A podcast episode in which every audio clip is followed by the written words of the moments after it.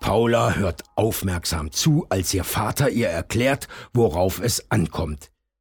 Sie schaut ihm ganz genau auf die Hände, damit sie später ja nichts falsch macht.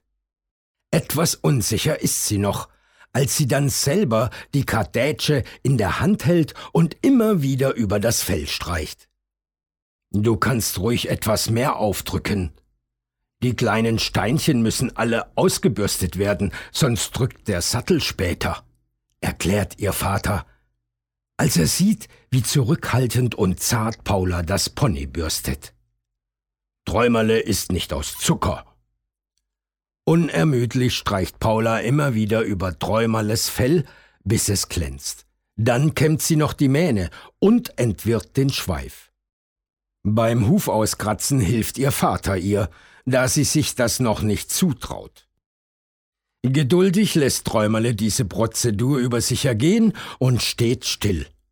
Auch als Paulas Vater den Sattel auflegt, macht das Pony keine Zicken. Als er aber den Gurt festziehen will, wiehert Träumerle laut und schlägt nach hinten aus. Oh weh, ich glaub, ich habe ihn zu sehr am Bauch gekitzelt. Stöhnt Paulas Vater und beruhigt das Tier mit sanften Worten. Versuchen wir es noch einmal. Dieses Mal hält Träumerle still. Der Sattel sitzt fest und Paulas Vater hilft seiner Tochter auf das Pony. Er setzt ihr die Reitkappe auf, stellt die Steigbügel auf, die richtige Länge ein und schon geht es los. Zuerst rutscht Paula noch unsicher im Sattel hin und her, aber nachdem ihre Mutter ihr gezeigt hat, wie sie sich auch mit den Oberschenkeln an Träumerle festhalten kann, wird sie sicherer. Vier Runden hat Paulas Vater sie schon über die Koppel geführt, als sie bettelt, alleine reiten zu dürfen. Fragend blickt ihr Vater zu ihrer Mutter. Als diese nickt, reicht er Paula die Zügel und tritt ein paar Schritte zurück. So, Paula, versuch dein Glück. Paula schnalzt mit der Zunge und drückt ihre Hacken gegen Träumerles Bauch, ganz so, wie sie es auf Lotte gelernt hatte. Doch Träumerle rührt sich nicht von der Stelle. Gelangweilt zupft er ein paar Grashalme und kümmert sich nicht weiter um das Mädchen auf seinem Rücken. Etwas verzweifelt schaut Paula ihren Vater an. Du musst die Zügel etwas kürzer nehmen, rät er und lächelt Paula aufmunternd zu. Du schaffst das schon. Paula hält nun die Zügel fester in den Händen, schnalzt erneut und drückt die Oberschenkel fest an Träumerles Bauch. Augenblicklich beendet Träumerle das Grasen, spannt die Muskeln an und saust los. Paula fällt es schwer, sich im Sattel zu halten. Sie rutscht viel zu weit nach vorne, und als das Pony abrupt stehen bleibt, fliegt sie aus dem Sattel übers Träumerles Kopf hinweg ins Gras. Hast du dir wehgetan, Liebes? ruft ihre Mutter und stürzt zu ihr.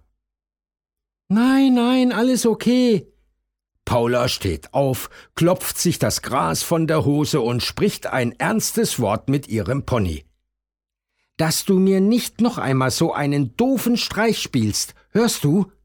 Ermahnend hebt sie vor Träumerle den Zeigefinger in die Luft. Träumerle sieht sie treuherzig an, so als wisse er gar nicht, warum er nun gescholten wird. Tapfer steigt Paula erneut in den Sattel und versucht ihr Glück. Als sei es nie anders gewesen, läuft Träumerle im gleichmäßigen Schritt los. Paula fühlt sich wie im Himmel, als sie die ersten Runden ganz alleine gemeistert hat. Stolz dreht sie eine Runde nach der anderen. Die letzte Runde traut sie sich sogar im leichten Trab zu. Ohne weitere Zicken tut Träumerle ihr den Gefallen und scheint sogar selber Spaß zu haben. Als sie später aus dem Sattel steigt und Träumerle ans Gatter führt, klatschen ihre Eltern begeistert Beifall und loben sowohl Pferd als auch Reiter. Paula zieht die Reitkappe theatralisch vom Kopf und verneigt sich vor ihrem Publikum. Sie striegelt und bürstet Träumerle erneut, bevor sie ihn mit einem leichten Klaps auf die Hinterbacken zum Ausruhen in den Schatten schickt. Bevor er jedoch loszottelt, reicht Paula ihm drei besonders saftige Mohrrüben zum Dank und hofft auf viele schöne Reitstunden.